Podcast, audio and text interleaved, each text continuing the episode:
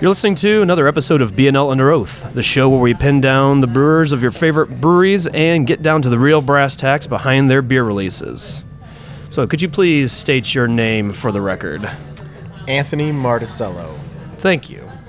And could you please state our current location? Yeah, we're at Westfax Brewing Company. Excellent. And what is your current position within the company?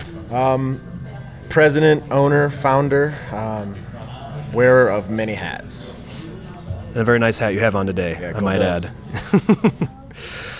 So the lawyers tell me we use the term under oath very loosely here, but do you pinky swear that you'll tell something resembling a mildly truthful statement today? Absolutely. All right, that's good enough for me. You are now under oath on BNL, Anthony.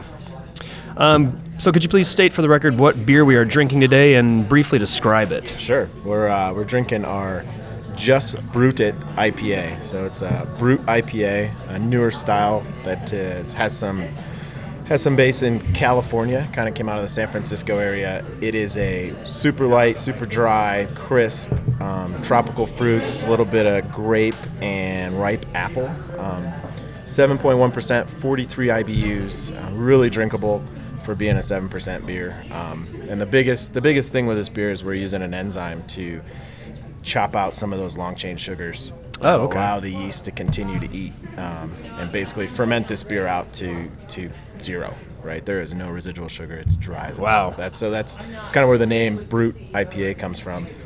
Dry, just like a you know a dry brute champagne. Yeah. So- And it sounds like if you're using an enzyme, you're getting some like brute force in there to make that yeast really get after it. All right, you answered like four of my questions already, so good job there. Uh, do you know off the top of your head what hops were used? Yeah. Um, so there's a little bit of Galaxy, Hmm. but then primarily Cashmere and Pacifica.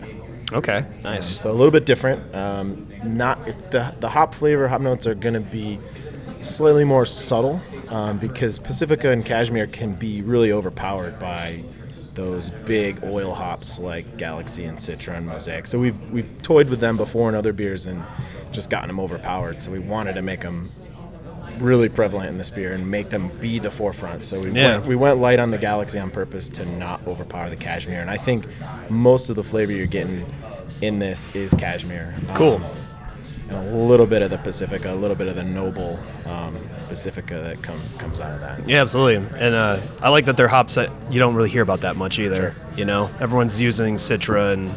I don't know. That's the one that first comes to mind because that seems to be like the, the popular one. It- well, it's So, delicious. yeah, I'm not exactly. gonna argue, but it's fun to get some different nuances out of it. Are they like lower alpha like hops too, or are they still pretty strong? I'm not familiar with them really. Um, yeah, they're not the 12, 13, 14, 15% alpha. Yeah. I don't know what they are off the top of my head. I do remember Pacifica being in the 7 or 8 range. Um, Yeah. I think Cashmere is about the same. Okay. But the biggest thing is the oil content. Uh, That's where you get a lot of that flavor. and aroma Oh, sure. from. So that's really what you're looking at. Um, Okay. Um, were any pastries involved, consumption or otherwise? No pastries were harmed in the making of this beer. All right. And how many brutes does it contain, d- to the to your knowledge?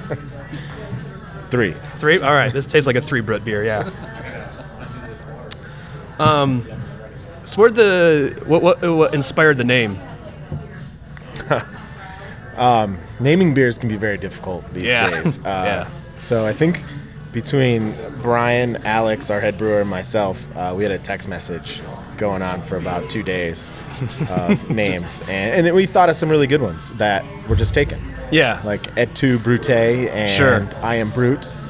but those are, you know, popular sayings from movies or history, right? So Yeah. they, they were gone. yeah. but, um, snatched up right away. I imagine. We didn't we didn't think Nike would come after us for this one, so Okay. So the the, the Nike was. the inspiration, more or less, which is good because the next uh, string of questions are revolving around shoes and shoe companies. All right. So, what kind of shoe would just brute it be? A sport, leisure, or the kind that idiots collect and never wear? the kind that idiots collect and never wear. It, lo- it's a collectible beer. Yes, absolutely. Ugh. some of those shoes are kind of ridiculous. I had some friends that collected Jordan them. 25 Yeah. anniversary edition. Yeah. Uh, does it make a swoosh sound when you open the can instead of the usual pop? Yes. Awesome. Can't wait to open that can then. And then there's a crowd cheering in the background. Even better, yeah. uh, so, if Just Brewed It were a show, uh, a shoe manufacturer, thanks autocorrect, uh, would what would the conditions be like in its called Cuttian Sweatshop? I think everyone would be enjoying the beer while they're producing the product. That's what I'm talking about. Meant Be a to- party. Yeah, and then, you know, if it's a sweatshop, it's hot. This beer would cut right through all that. It'd be Absolutely. an excellent, excellent compliment.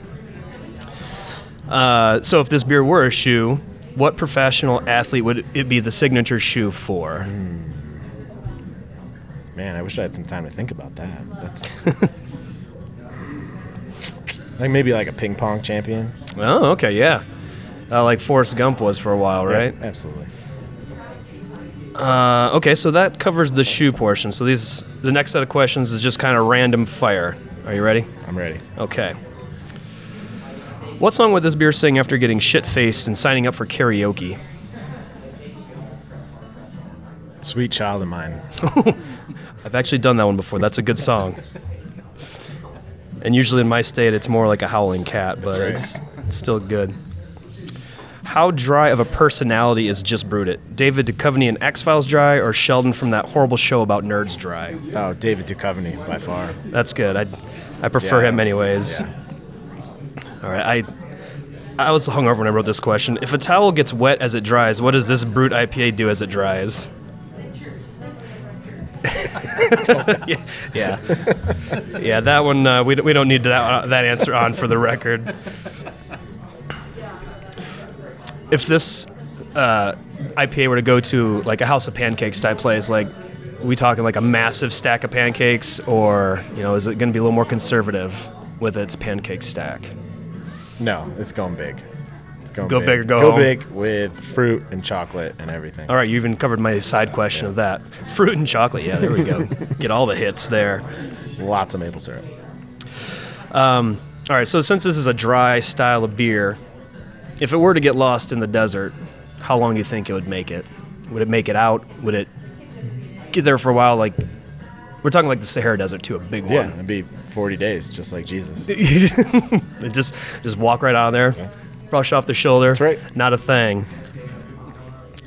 Um, awesome. Well, that pretty much covers it. Cool. So, thank you much for joining us, and problem. uh, Thanks for I- coming. I, I think the uh, answers there were satisfactorily answered. Cool.